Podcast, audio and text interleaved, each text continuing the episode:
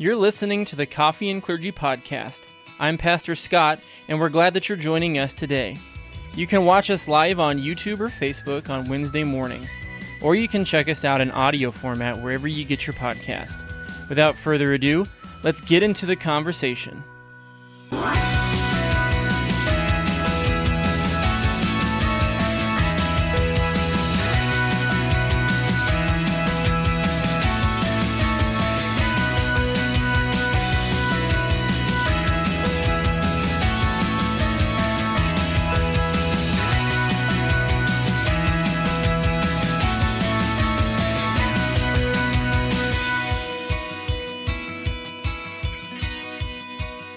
Good morning and welcome to Coffee and Clergy. I'm Pastor Doug Chinberg. I'm Pastor Scott Pitch. We're very glad to have you join us back. Uh, we've been off for a few weeks, getting a bit of summer vacation in, I guess, and uh, we're back with a, a, new series on the topic of Christian vocation. So we hope that you uh, are, are interested in this topic. We think this topic doesn't just uh, uh, it shouldn't just be interesting, it should actually be uh, something that touches the, the, very heart and soul of every Christian. So um, we hope that you're uh, excited for this as we are. And um, we, we last left off reading some scripture from the Gospel of Luke. So now we're going to step into sort of a topic discussion where we won't be reading through verse by verse by verse, but rather we'll be talking. And as we come across a point uh, that we want to discuss, we can dig into our scripture to hear what God has to say on the topic. So um, you'll still want to have your Bibles out, ready to go. Grab yourself a cup of coffee or whatever you uh, use to enjoy your, your time in God's Word. Um, and just a quick reminder that we post these uh, each uh, Wednesday. Uh, they're live at uh, 10 a.m. And so we're, we would love to have you be live with us. If you're live with us, welcome. If you're not, then, then there's your invitation to join us then. If you can't watch us live, we also, uh, the videos are posted on our Facebook and YouTube pages, so you can find them later after the live recording. And you can also find the audio uh, format for that in podcast form, wherever you get your podcasts from Spotify, um, Apple, any, anywhere like that. So uh, we'd love to have you join us live or uh, follow up afterward. If you have any uh, questions about anything we talk about, we always love to hear from people. Uh, you know, we've I think even once or twice before in our in our series we've answered a question someone has asked live. So if you have something like that for us and you want to ha- want to have us answer a question live on, on, on the podcast, we would love to do so.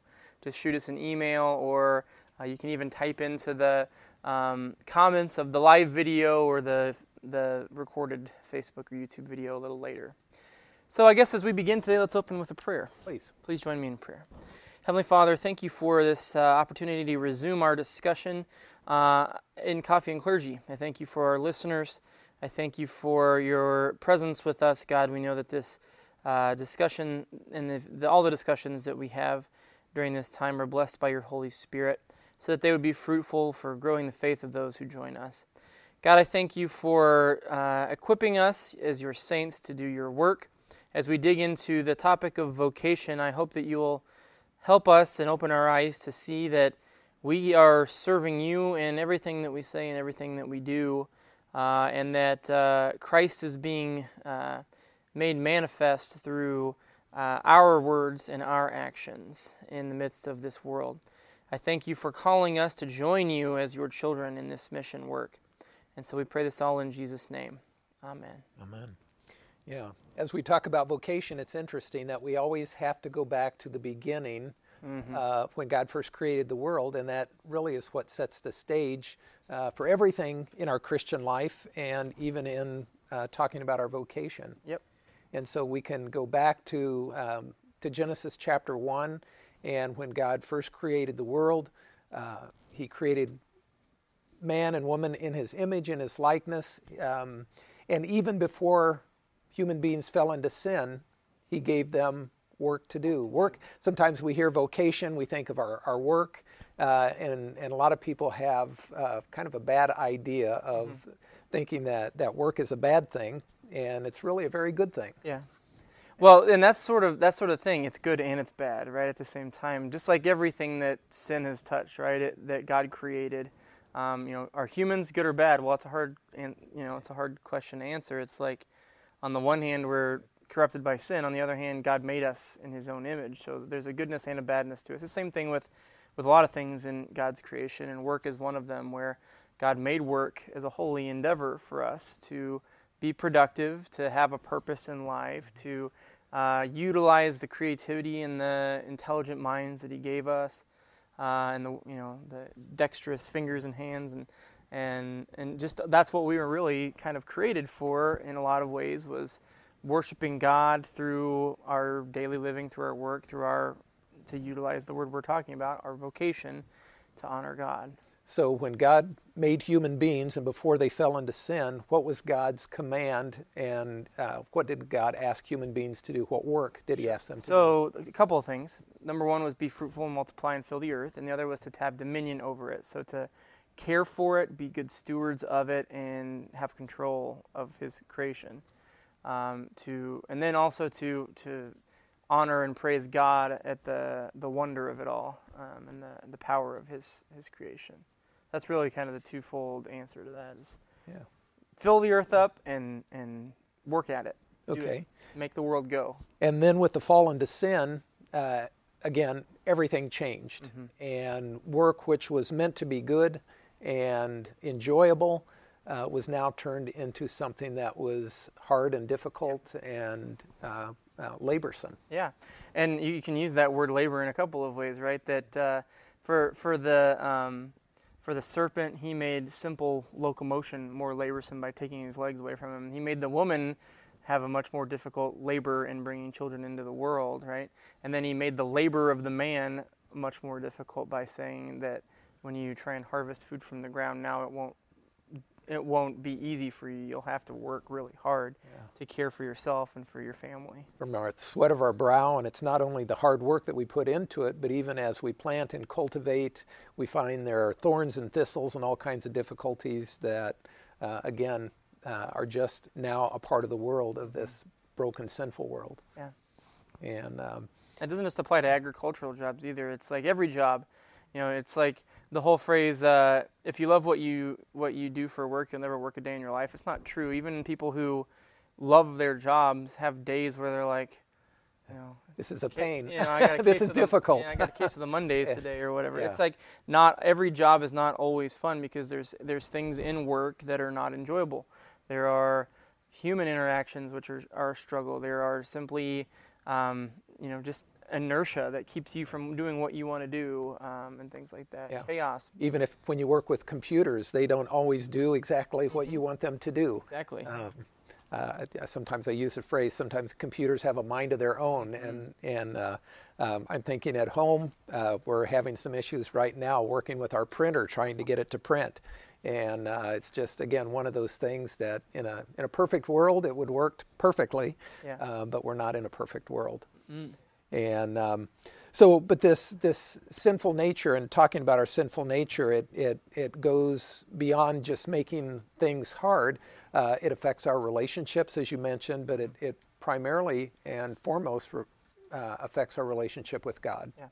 Uh, it puts us at enmity between God, so that there's a, a hostile relationship. Mm-hmm. And so, as again, as we begin to talk about vocation, uh, we're going to start from that place of um, being uh, at enmity between between God and us. That, um, but but God has done some great things to to make that relationship right, and then to help bring us close to Him, so that we can enter into that vocation again with joy. Yeah, definitely, yeah, and and that's sort of where we Lutherans have a bit of the upper hand in the way we talk about God's grace. We don't talk about it just in terms of of salvation grace, like we, we do, obviously, that's the core tenet of our faith, is that the only reason we have salvation from our sins is because of what God has done. But really, it comes into vocation, too. The only reason that the work of our hands has any produce or merit at all is because God has blessed us in, in ways unmeasurable and, and not of our own accord,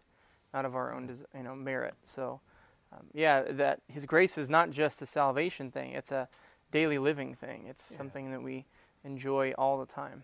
And so this uh, this first session of vocation is really going to set the groundwork of what God has done mm-hmm. uh, to uh, to bring us to faith, to keep us in the faith, so that the work that He gives us um, can be um, a work that reflects God's goodness and His glory. Mm. And um, so, this again, this first lesson um, uh, sets the groundwork. And uh, just a question uh, Have you ever found yourself in, in a difficulty where there was nothing you could do that would repair a situation? Mm. You found yourself in a broken situation, and uh, again, there was just nothing you could do. Yeah. When I, I kind of went back to sort of a silly example of this, but I remember when I was about five years old, I got lost in J.C. Penney's. Oh. I was with my brother and my mom, and and uh, we decided it would be funny to hide. And then we got my mom went in a direction, didn't realize we weren't with her anymore, and then we were separated in this giant, you know, for a five-year-old, the J.C. Penney's in the mall is a might as well be an ocean, right? Yeah. So we were we were scared, we were lost, we didn't know where to go. Uh, we finally found someone. We were probably both crying. I don't really remember too well, and we went and talked to the the person who worked for J.C. Penney's, and of course they know what to do. They're trained in what to do if a child's lost in their store. So I went and buzzed the thing. They said, "What's your mom's name?" And they said, "You know, please come to the um, the counter, your, you know, or whatever." And in the menswear department or whatever. Yeah, exactly. And then my mom came. She was worried sick, obviously, and and we got talked to about not doing that anymore. And we we were like, "Bring it on! I'm just glad to be found again. I don't even care that I'm in trouble now." So.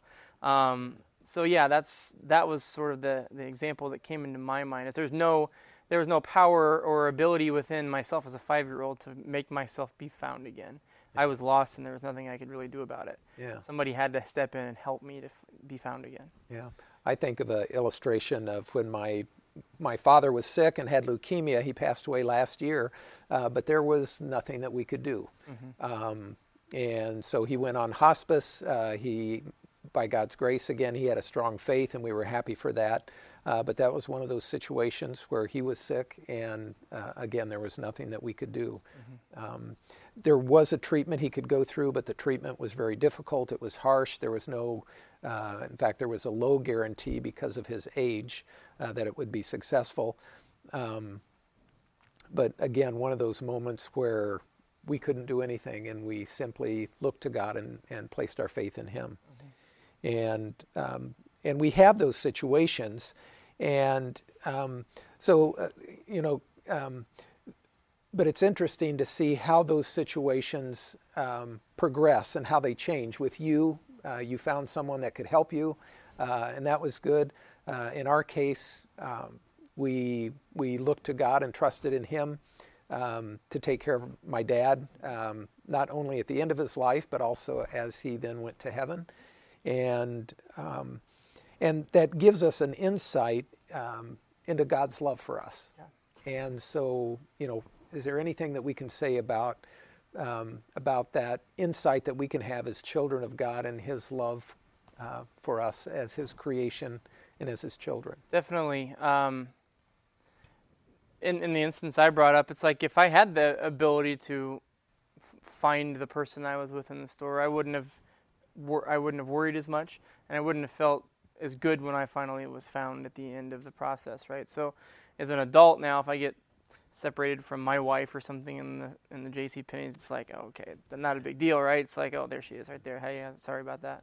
I was looking at the board game section or whatever. I was like, okay, but as a kid, you are lost and you're lost. So to me, this sort of is more uh, indicative of the sort of scenario we have in in our brokenness and sin, is we have no capacity or no ability whatsoever to be found. Mm-hmm. But then, through God's grace, when we are found, it helps us be all the more appreciative of that being foundness. Um, whereas if we had some ability or even thought we had some ability to merit our own f- being found, then we might not appreciate God for his goodness to us as much as we, we yeah. should. Yeah. Um, so I think that's one thing. The other thing, too, is. Uh, uh, from that from that scenario as a child, what I learned is don't go running off from your mom, right? Mm-hmm. And so I don't believe I, from that point on, got lost in a store again. I knew to keep an eye distance or eye range. You know, there's other examples where being lost would be much worse than in J.C. Penney's. You know, if you get lost in like Disney World or something, or you get lost at a ballpark or something, that's much more of a severe. Where there's thousands of worry, people, right? and yeah. So I learned in that J.C. Penney's not to get lost or you know be active in keeping myself being found you know and it, throughout the rest of my childhood And so that that sort of I think also provides a bit of an insight for a spiritual um, relationship with God that we don't want to tempt that getting lostness by saying, "Oh, God's got me," you know, He'll keep track of me, whatever. God certainly never loses us, but we can certainly lose God. Yes. And um, so we have to be vigilant and stay, you know, keep our head on a swivel and stay in eyesight of God. Yeah. Um, and that's good. And there's all kinds of things that, and, and that's the purpose of the church, um, uh, to keep help keep us in contact with God. Yes. Uh, whether it's worship services or Bible studies or fellowship activities or, podcasts or podcasts. Yeah, absolutely. Um, they they help us keep that connection with God strong. Yeah. And um, and that's what God wants us to realize. Um, one that He's there always, and we can never be lost from Him, uh, but we can lose Him, and um, and it's good to know that He's always there. There's a, a couple of passages that uh, we can read. The first one is from Psalm 51, and then we'll read from Romans chapter 8 um, uh, that uh, remind us um, of some of the struggles that we have in the midst of our sin. This, this first psalm, Psalm 51, is a psalm of David after he had committed adultery with Bathsheba, and he recognized his lostness and um, uh, the desire to, uh, to be found and to be brought back into a good relationship with God. Sure. Yeah. Shall I read that for us? Yeah. Yes. Uh, hopefully familiar words to you. If not, you, you can dig out your Bible and find these a little later too. Have mercy on me, O God, according to your unfailing love. According to your great compassion, blot out my transgressions. Wash away all my iniquity and cleanse me from my sin. For I know my transgressions, and my sin is always before me. Against you, you only have I sinned, and done what is evil in your sight, so that you are right in your verdict and justified when you judge. Surely I was sinful at birth, sinful from the time my mother conceived me. Yet you desired faithfulness even in the womb. You taught me wisdom in the secret place. Cleanse me with hyssop, and I will be clean. Wash me, and I will be whiter than snow. Let me hear joy and gladness. Let the bones you have crushed rejoice. Hide your face from my sins, and blot out all my iniquity. Create in me a pure heart, O God, and renew a steadfast spirit within me. Do not cast me from your presence, or take your Holy Spirit from me. Restore to me the joy of your salvation, and grant me a willing spirit to sustain me. In another passage from Romans chapter 8, we'll read verses 5 through 8. Uh, this is where Paul said this. He said, Those who live according to the flesh have their minds set on what the flesh desires, but those who live in accordance with the Spirit have their minds set on what the Spirit desires. The mind governed by the flesh is death, but the mind governed by the Spirit is life and peace. The mind governed by the flesh is hostile to God. It does not submit to God's law, nor can it do so. Those who are in the realm of the flesh cannot please God. And so, why is it that human beings, uh, why can't we make ourselves acceptable to God? I think the simplest answer is we can't do anything to help ourselves out because we're not just spiritually unwell, we're spiritually dead. We are buried in the ground dead. Okay. And a dead body can no more help itself than than anything else can. Like it's it's done. And so our fate is essentially sealed without if we look at our own ability to impact it. We can't make ourselves well by eating any food or exercising or taking any vitamins or anything like that, spiritually speaking. The only thing we can do to become well is to acknowledge that we can't do anything. To say we're dead, we're dead. Yeah. Um, we're enemies of God. We are uh, as as done is done. The only thing that can make us undead is the one who brings life, the life bringer, God Himself. So we need to begin with the process of saying it's not my ability to do anything at all that matters. It's His ability to do something that matters. That's all that matters. Yeah, I, I, I think there are sometimes people that um, say that they don't need God, and, and that is simply a reflection of, of their deadness. They don't realize Yeah, how dead they are that they they can't they, even realize it. that they need God, and uh, um, and so um, that's um, and that's why God has one of the reasons God has placed us in the world, and and so that also gives us sometimes people try to do um, things themselves. They try, yeah, we think of self help kind of things that um, um, uh, sometimes we refer to self help religions. And so, why should we, as people of God, be skeptical of self help religions? Because since we know that there's nothing we can do whatsoever to merit any form of salvation in the eyes of God, anything that we end up trying to do is actually just a deceit of the devil to try and get us to focus inwardly rather than focus yeah. upwardly, perhaps would be a way of putting yeah. And, and that's not to say that, uh, you know, some people read self help books. That's not to say that we can't grow a, uh, and learn a skill or that we can't uh, develop certain habits that are beneficial to us. Um, we're, we're simply talking about our relationship with God. We can't do anything to bring ourselves into a right relationship with God yeah. and to make us so that we become pleasing in His sight. Sure, yeah. Um, and, and that's kind of a scary situation, but we also remember that God is good mm-hmm. and that He loves us and that He hasn't left us in that condition. And so that, that Romans passage that I started, we're going to read a few more verses um, from Romans 8. We'll continue with verses 9 through 17. And you want to sure. read that? You, however, are not in the realm of the flesh, but are in the realm of the Spirit, if indeed the Spirit of God lives in you. And if anyone does not have the Spirit of Christ, they do not belong to Christ. But if Christ is in you, then even though your body is subject to death because of sin, the Spirit gives life because of righteousness. And if the Spirit of Him who raised Jesus from the dead is living in you, He who raised Christ from the dead will also give life to your mortal bodies because of the Spirit who lives in you. Therefore, brothers and sisters, we have an obligation but it is not to the flesh to live according to it. For if you live according to the flesh, you will die. But if you if by the Spirit you put to death the misdeeds of the body, you will live. For those who are led by the Spirit of God are the children of God. The Spirit you received does not make you slaves, so that you live in fear again. Rather, the Spirit you received brought about your adoption to sonship and by him we cry, Abba, Father. The Spirit Himself testifies with our spirit that we are God's children.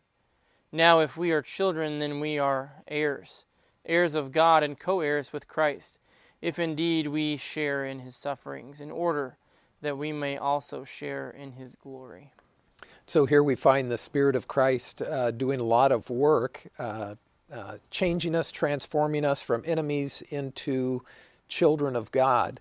And uh, so uh, maybe let's talk a little bit more about what is the Spirit, what is the Spirit doing here in this in this text? Yeah, well,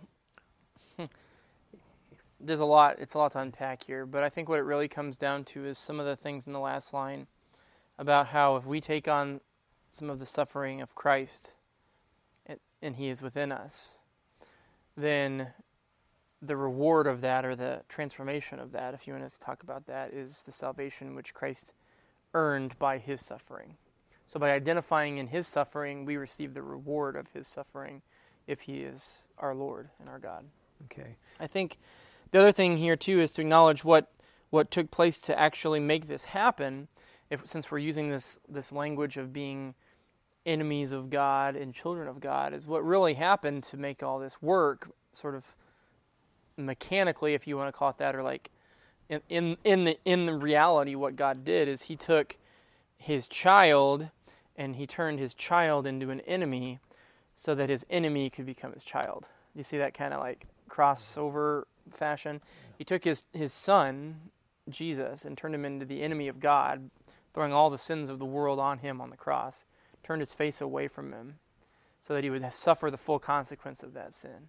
And because of that, because he turned his son into an enemy, he now turns the enemies into sons. Through the forgiveness that he won for us. Exactly. So that's sort of the the the actual like mechanical reality that he utilized to to s- switch our status or transform us is that that great exchange, right? That that uh, it's not just an exchange of sins; it's also an, an exchange of identity to some degree. Mm-hmm. Now, Christ didn't remain the enemy of God, right? when he took up his life again on the third day, all of a sudden he was restored to godship and lordship and all that, and and uh, no longer an enemy of God. Now, now the only enemy of God is the the residual effects of sin and, and the evil one, right? And so, um, yeah. It, it also reminds me of, I think, of the, as we talk about the third article of the Apostles' Creed and Luther's explanation, and tying that in with the fact that we can't do anything. Mm-hmm. Um, in Luther's, yeah, Luther's explanation says we cannot by our own reason or strength believe in Jesus Christ our Lord or come to Him. Yep. Um, but uh, uh, the Holy Spirit um, calls us by the gospel, um, and he, he, brings us. He comes to us. He brings us to faith. He brings all the gifts of Christ to us. Uh, he begins to live in us. Um, so that we have faith. Mm-hmm. God adopts us as His children. He gives us a forgiveness of sins, and all of those gifts are given to us yeah. uh, as we begin to have a life with Christ. Yeah, it's beautiful. And um, sort of, it's sort of the infancy of this vocation topic that we're talking about too. Is until until this process of transformation begins, n- none of the work that you do matters. That's why we're yeah. talking about these core Christian principles of salvation and and transformation is until this stuff happens it doesn't it doesn't matter yeah I, I think of the passage of scripture from hebrews that says without faith it is impossible to please god. And so it, it all begins uh, even our vocation begins with this faith relationship which we had nothing to do with on our own but god had everything to do with and it was by his grace and his love that he brought us into this relationship through his spirit through the work of christ so that we might become his children yep. There's some, uh, uh, some additional passages that we're going to look at. Uh, first of all, from uh, Titus chapter 3, and then we'll look at Romans chapter 6 um, and, and talk about what God does again to make us his children. So, first of all, uh, Titus 3 5 and 8, I'll read that one. Says that he saved us, God saved us, not because of righteous things that we had done, but because of his mercy. He saved us through the washing of rebirth and renewal by the Holy Spirit whom he poured out on us generously through Jesus Christ our Savior, so that having been justified by his grace, we might become heirs, having the hope of eternal life. And this is a trustworthy saying. And I want you to stress these things so that those who have trusted in God may be careful to devote themselves to doing what is good. These things are excellent and profitable for everyone. And then Romans 6 1 to 14 says, what shall we say then? Shall we go on sinning so that grace may increase? By no means. We are those who have died to sin, so how can we live in it any longer? Or don't you know that all these that all of us who were baptized into Christ Jesus were baptized into his death? We were therefore bur- buried with him through baptism into death, in order that just as Christ was raised from the dead through the holy the glory of the Father, we too may live a new life. For if we have been united with him in a death like his, we will certainly also be united with him in a resurrection like his. For we know that our old self was crucified with him, so that the body ruled by sin might be done away with, that we should no longer be slaves to sin, because anyone who has died has been set free from sin. Now, if we died with Christ, we believe that we all will also live with him. For we know that since Christ was raised from the dead, he cannot die again. Death no longer has mastery over him. The death he died, he died to sin once for all. But the life he lives, he lives to God. In the same way, count yourselves dead to sin, but alive to Christ, God in Christ Jesus. Therefore, do not let sin reign in your mortal body so that you obey all its evil, evil desires. Do not offer any part of yourselves to sin as an instrument of wickedness but rather offer yourselves to God as those who have been brought from death to life, and offer every part of yourself to Him as an instrument of righteousness. For sin shall no longer be your master, because you are not under the law, but under grace. Okay, so here we find God using some means to connect us to the salvation that Christ won for us. Um, and what's the connection um, between a believer and in Jesus Christ. And maybe we should begin with, you know, one of the things we talk about in the Lutheran Church, we talk about the means of grace. And so, what are the means of grace? The Word and the sacraments. Okay. Two sacraments. So, uh, the Word of God simply meaning His His Word, His Word revealed to us through Scripture, um, and then the the sacraments meaning the the blessings of forgiveness of sins through common elements uh, and words which by the Holy Spirit give it power. So through baptism, where we speak words and uh, pour water on a child to um, cr- to put to death the old Adam and bring to life the new man within them.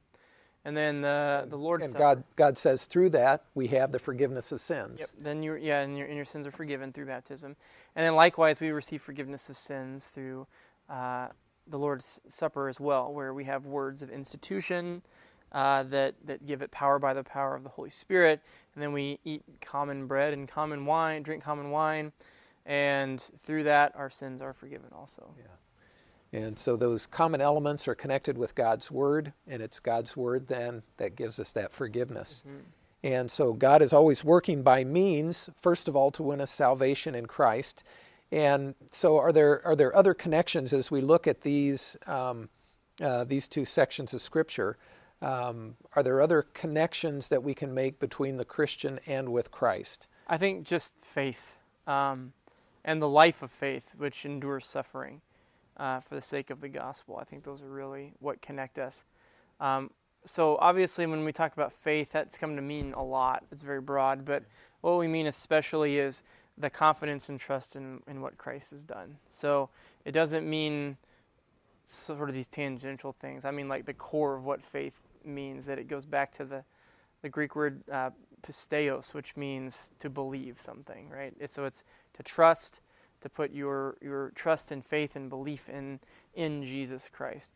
Um, then you also have the uh, um, that suffering element brought up by Romans uh, chapter six that um, that we once again said if you have been uh, put to death in the, that old man through baptism, meaning if you've uh, received the baptism but also lived the life of a baptized person, which involves difficulty like Christ endured, then then you know you are connected to Him. Yeah. You're receiving the same result for your your life of faith that He uh, received for being faithful to His Father. Yeah, I like the way it, it says in, in Romans 6 that don't you know that all of us who were baptized into Christ were baptized into his death, so that there's, there's a connection with us and his death. Yep. And then it goes on to say, um, you were therefore buried with him through baptism, in order that just as Christ was raised from the dead to the glory of the Father, we too may live a new life. And so in our baptism, we're connected with Christ, we're connected with his death. Um, and so God wants us to daily put to death our sin. Um, and He's also connected us to Christ in His new life as He rose from the dead, so that we, as children of God, might live a new life also. Yeah. And that's, that's uh, a part of our daily activity. Um, uh, one of the things we, we say in the Lutheran Church is remember your baptism, um, because there's a daily dying and a daily rising with Christ. Um, and sometimes we forget that and, and how important it is to uh, be reminded that we are connected with Him, with His death, and with His life. Yep. And then um, uh, another passage that where Jesus talks about the importance of baptism is uh, when Jesus left the earth uh, right before his ascension into heaven after his death and resurrection. Uh, he shared some very important words with his disciples, known as the Great Commission. And that's found in Matthew's Gospel, chapter 28. Yep. And um, uh, here Jesus said, Therefore, go and make disciples of all nations by baptizing them in the name of the Father, and of the Son, and of the Holy Spirit, and by teaching them to obey everything I have commanded you. And he gave them the promise, I will surely be with you always, even to the very end of the age. And so, um, one simple question How important was baptism in, from Jesus' perspective? Yeah, so I think it's very central to his mission. I think he begins his ministry by walking down into the water. With his, ba- with his, own, own baptism. How does he conclude his earthly ministry? By commanding his disciples to go and baptize. So, very central, very uh, uh, pulled through the whole ministry of Christ and indeed through the whole church life of, of the church on earth. Um, baptism is core to the mission of the church and of Christians.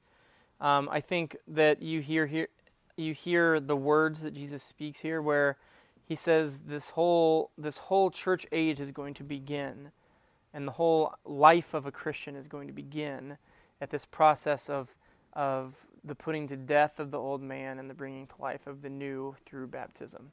in the name of Father, Son, and Holy Spirit. So it's it's it's absolutely critical, central, uh, very very important. So much so that he does so himself. Not and he transforms the nature of baptism from a baptism of repentance to a baptism of not just repentance but the forgiveness of sins and the institution of new life. And he he extends its reach and uh, and its potency, and then gives it freely to all of his believers. Yeah, and he, he places his entire name. I, I, I like the way that he said, baptize in the name of the Father and of the Son and of the Holy Spirit. Um, I think of when we do baptisms here and we have a, a baptismal meeting uh, with parents, one of the things that we say is that, you know, this is where God places his name on us. Mm-hmm. Um, we talk about uh, during the baptism that we, we mark the child or the adult with the sign of the cross both upon their forehead and upon their heart uh, to mark them as one who's been redeemed by Christ. Uh, but God is, is, you know, God is doing all the work in baptism. He, he places His name on us. He forgives our sins. He marks us as His own. He adopts us as His children. Um, he washes us clean. And, and, it's, and it's something, while it happens once in our life, it's meant to, um, to go on each and every day as we confess our sins and receive that new life that God gives us. And that's the entire reason why you see Christians do this thing. Make the sign of the cross you over know, themselves. Or, or why we begin our services in the name of the Father and of the Son and the Holy Spirit. The whole thing is called an invocation, not because invocation means to start something, but because it means to call back to something. And that thing we're invoking or calling, maybe it's not calling back to something, but calling something forward to the present. We're invoking something to, to be here with us. And what that is, is that baptism that we all had throughout our life we're bringing the baptism from that date, that discernible date in human history when we were children or infants or adults or whatever, where we were washed. We're invoking that day and that name to bring it forward to today to say this is this is the start of what we are doing when we worship God. Is we're starting with our baptismal identity. Yeah. Who God made us. Who God made us to be. Mm-hmm. Yeah. Before we confess our sins, we say we're baptized child of God, and now we're sorry for what we do. Before we sing or do anything else. We yeah. we begin with the invocation. So yeah, and um, so and we not only begin the service, but we end the service, and there are times even within the service where we make the sign of the cross um, as we remember who we are and what God has done yep. uh, for us through His Son. And um, so now we're going to take a step back um, to the book of Genesis and again talk about um, why God created us in this world. And we're going to read um, Genesis chapter 1, verse 28. Okay. God blessed them and said to them, Be fruitful and increase in number, fill the earth and subdue it, rule over the fish in the sea and the birds in the sky, and over every living creature that moves on the ground. So, as we consider uh, the fact that we are um, born of our parents, of human beings, uh, is there is there a similarity between our physical existence and our new life in Christ? Are there some parallels between between the two? So we always kind of talk about what what our our life after the resurrection will be like, and the closest thing we can approximate it to is a return to Eden, right? That our bodies will be imperishable and uncorruptible, that our our will and our, our mindset will be totally focused on walking with God, right? So it's very similar language to the garden language. But you see that in the garden, they worked, and there's a vocational aspect to it then as well. And they were given that task to have, to fill the earth and to have dominion over it. And I think um, when the new heaven and the new earth come on the last day, and we're given our, our perfect bodies, we're raised from the dead, we're, we're made right with Christ for all eternity, it's going to be somewhat very similar to the to the um, to the creation, to Eden, and and it will be uh, that that's really all you can say about it because the Bible doesn't give us many uh, many sort of listed out details and descriptors. It just kind of says a couple of basic things that make us think back to the Garden of Eden. Yeah, I was thinking of the parallels between physical birth and spiritual birth, and God always uses His means. So, um, uh, in the same way that He uses the means of grace to bring us to faith, He also uses means to bring us into this life. and the means that He used are our parents. Yeah, that's true. Um, so, and a, and a child doesn't do anything to bring themselves into life. Uh, it was an act of their parents, an act of love Mm-hmm. uh, that, that brought new life into the womb and then into the world. Um, and in the same way, God gives us new life by His grace, not because of anything that we've done, uh, but out of His love for us. He makes us His own children and, um, and heirs of His family. And uh, um, I always like to, to parallel physical birth and, and spiritual birth, and, and uh, uh, there's a lot of, uh, a lot of parallels that, uh, uh, that can be found between those Mhm. as God works through His means. Um, so being put right with God, uh, it, it doesn't earn us a lot of uh, favor uh, within the world. However, as children who are adopted by God, people who are children of God, um, we belong to a very special family now. And there's a couple of other passages that talk about this, uh, this special family and, and the special um, um, honors that we have to be a part of God's family. And uh, the, the first one we're going to read is from 1 Peter 2, verses 9 and 10. It says, But you are a chosen people, a royal priesthood, a holy nation, God's special possession, that you may declare the praises of him who called you out of darkness into his wonderful light. Once you were not a people, but now you are the people of God. Once you had not received mercy, but now you have received mercy. Um, there's another passage from Romans 8, um, verses 28 through 30. Do you want to read that one? Sure thing. So Romans eight twenty eight, and we know that in all things God works for the good of those who love Him, who have been called according to His purpose. For those God foreknew, He also predestined to conform to the image of His Son, that He might be the firstborn among many brothers and sisters. And those He predestined, He also called. Those He called, He also justified. Those He justified, He also glorified. So, first of all, what is uh, what makes us special to be a part of the family of God? Uh, the inheritance, Okay. frankly. I mean, that's the best part of, of it is like uh, we we receive virtually everything that you could have that's of lasting worth and and, and benefit. Uh, truly good things come from our Father who's Yeah. going to give them to us. Yeah, I, I like in that First Peter passage. First of all, it says you're chosen, and I, I think back to grade school where you had to choose up different teams, and and there always seemed to be one person who was left, and nobody wanted to choose them. Um, but uh, but but God never, you know, we, we don't have that idea with God. We're um, we're the first one chosen by Him Yeah. um, uh, every time. And, and God wants us to know that. He, he goes on to talk about we are a, a, royal priesthood that is royal. We are a part of his kingly family. Um, uh, a priesthood, um, again, you know, we think of priests in the Old Testament who took God's gifts and shared them with the people, who also took the concerns of the people and shared them with God. Yep. Um, uh, God has brought us into that position and relationship. We are a, a royal priesthood. Um, and then he calls us a holy nation, uh, people who are set apart for his work, Yeah.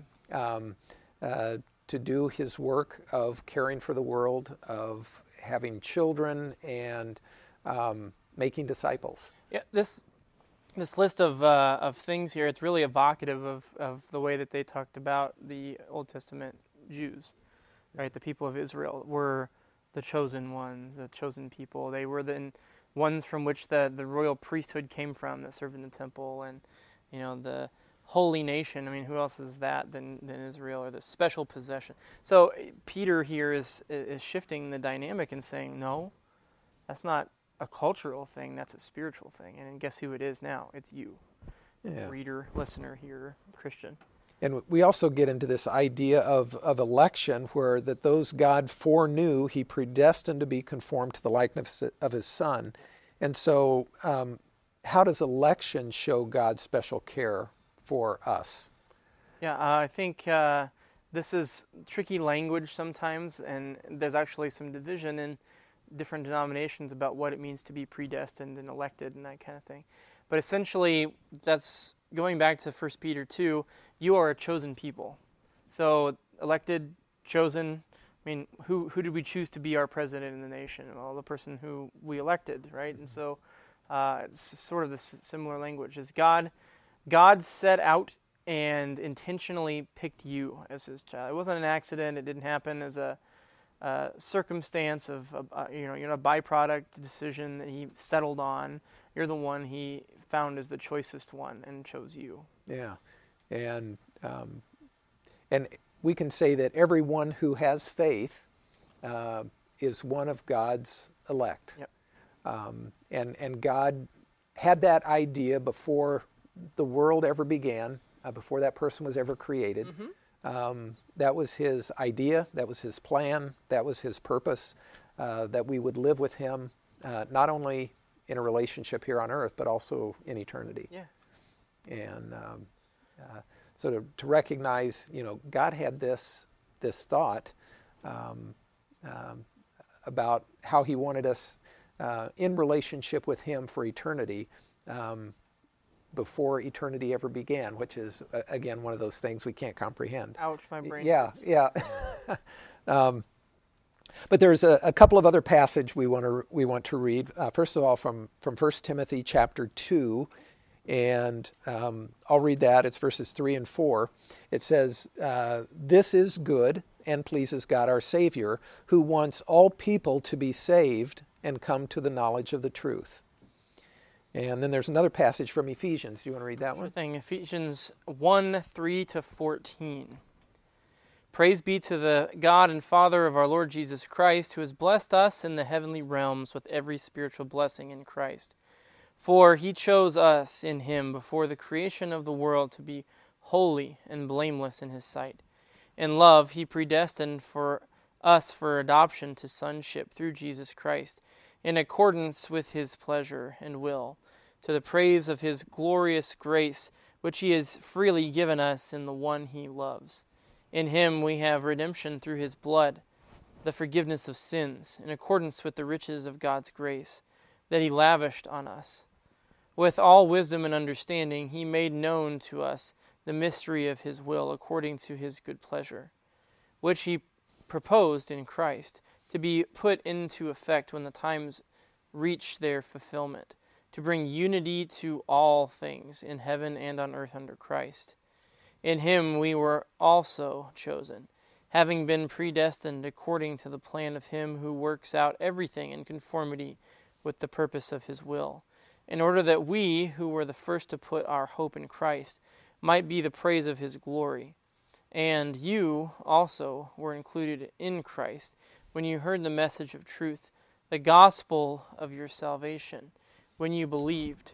You were marked in him with a seal, the promised Holy Spirit, who is a deposit guaranteeing our inheritance until the redemption of those who are God's possession to the praise of his glory.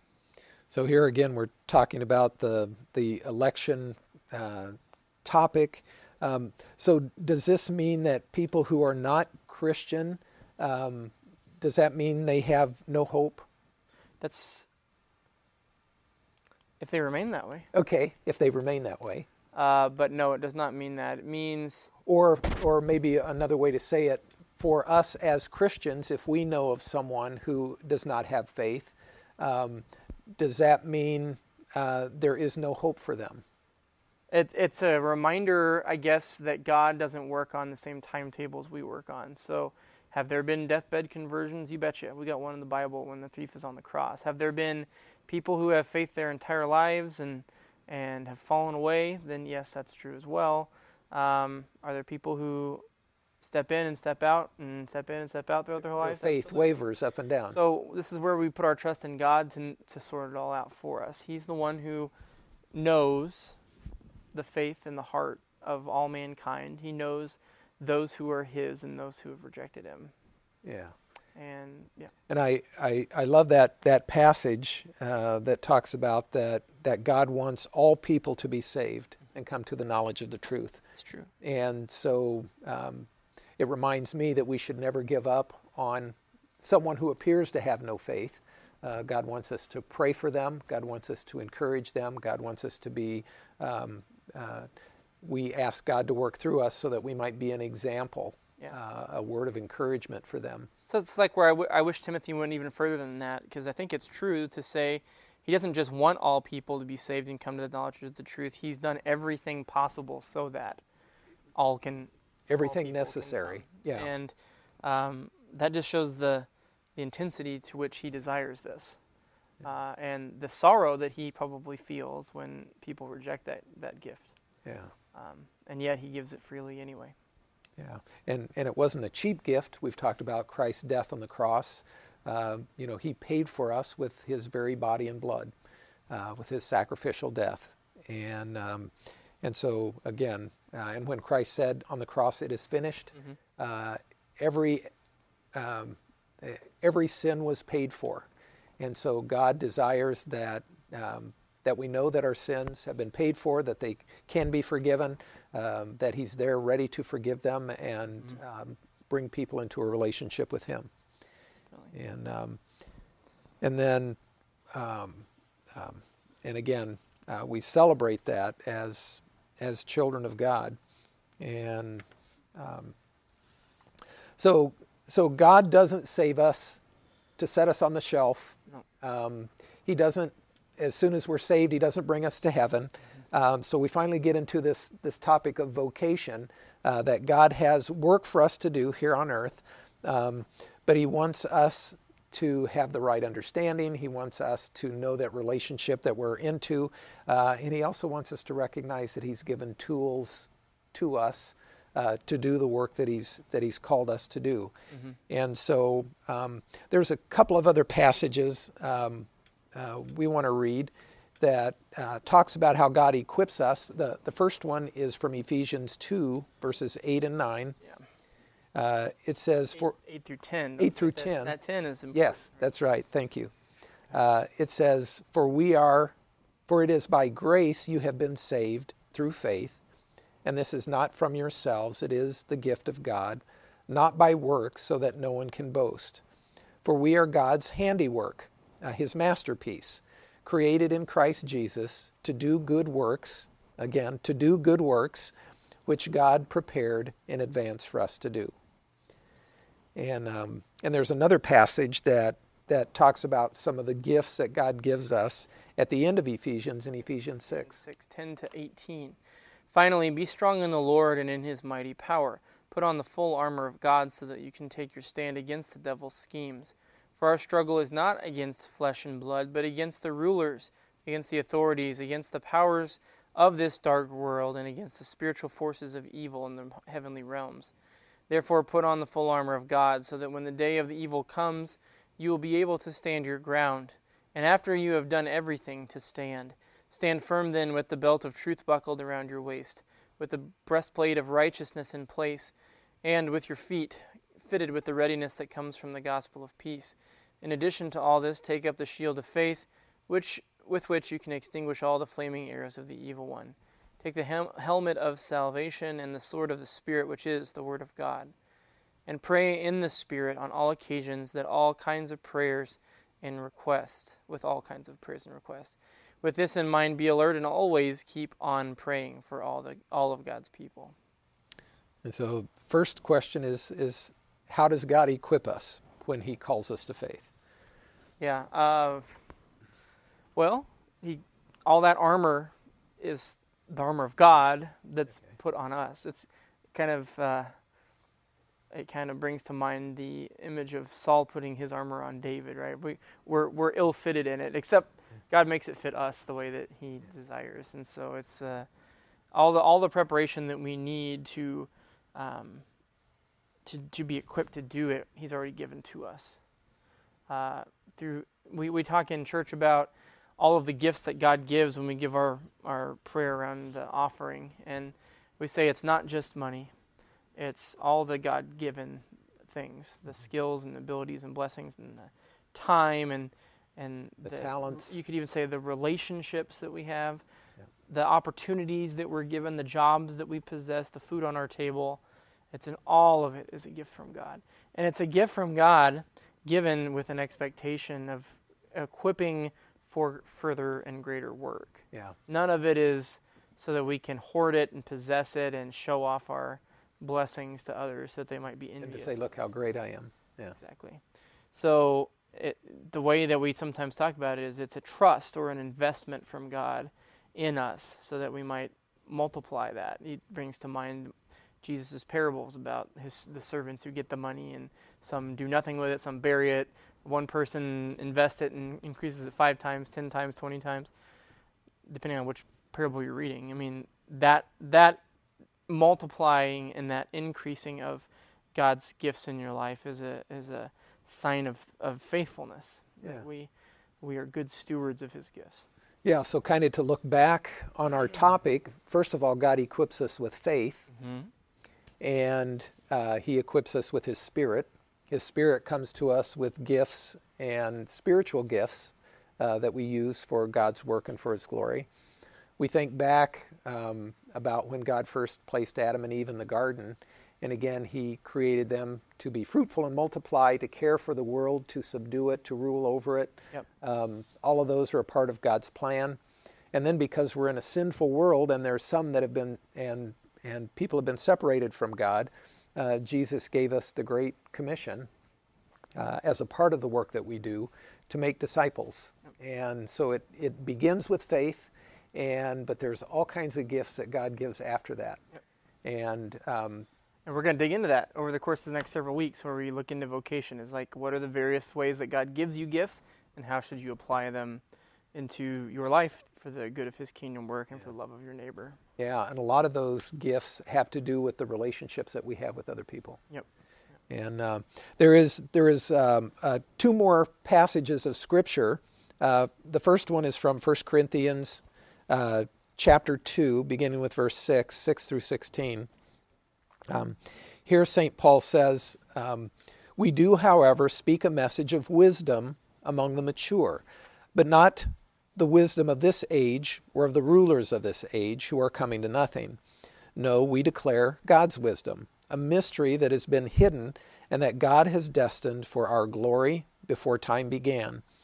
None of the rulers of this age understood it, for if they had, they would have not have crucified the Lord of glory. However, as it is written, what no eye has seen, what no ear has heard, and what no human mind has conceived, these things God has prepared for those who love him. These are the things God has revealed to us by his Spirit. The Spirit searches all things, even the deep things of God. For who knows a person's thoughts except their own spirit within them? In the same way, no one knows the thoughts of God except the Spirit of God. What we have received is not the Spirit of the world, but the Spirit who is from God, so that we may understand what God has freely given us. This is what we speak, not in words taught us by human wisdom, but in words taught by the Spirit, explaining spiritual realities with Spirit taught words. The person without the Spirit does not accept the things that come from the Spirit of God, but considers them foolishness, and cannot understand them, because they are discerned only through the Spirit. The person with the Spirit makes judgments about all things, but such a person is not subject to merely human judgments. For who has known the mind of the Lord, so as to instruct him? But we have the mind of Christ. And uh, there's also a passage from, from Romans 12 that also talks about this changing our mind. And you want to read that from Romans 12? Yeah, do not conform to the pattern of this world, but be transformed by the renewing of your mind. Then you will be able to test and approve what God's will is, his good, pleasing, and perfect will. So, what is the connection between the spiritual gifts that God has given us and carrying out the will of God? It's direct. It's a it's a highway straight to the one from one to the other. Okay. Um, you cannot discern God's will without faith, Okay. and you cannot do His will without being transformed into a new creation. Okay. I think that's what it really comes down to. Yeah. Um, we recognize that the, the Spirit has been given to us so that we see with eyes of faith, we see God's will.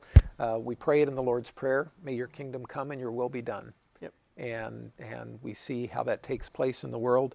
And um, Uh, God's will is, again, for us to take care of the world, to have this faith relationship with Him, to share the faith relationship with others, and to build those relationships um, in the world that God has placed us. And, and that really sets the stage for um, this whole thing called vocation. Yep. As we live out our faith uh, and live out those relationships that God has brought us into by grace, um, uh, using His gifts and following His will. Mm-hmm. Um, but if you want to hear about that, you'll have to come back next time. that's right. That's right. All so, right. so, we, we've set the stage and uh, to talk about vocation. And um, again, we'll get deeper into that next time. Mm-hmm. So we hope that you join us. Uh, so we're going to bring things to a conclusion today. We can uh, close with a prayer. Definitely. Uh, again, we thank you for being with us. And um, if you would bow your heads with me. Heavenly Father, we thank you for uh, this day. We thank you uh, that by grace you have uh, brought us into a relationship with you uh, because of your Son, through the work of your Spirit, uh, through the waters of holy baptism. You have adopted us and made us your own.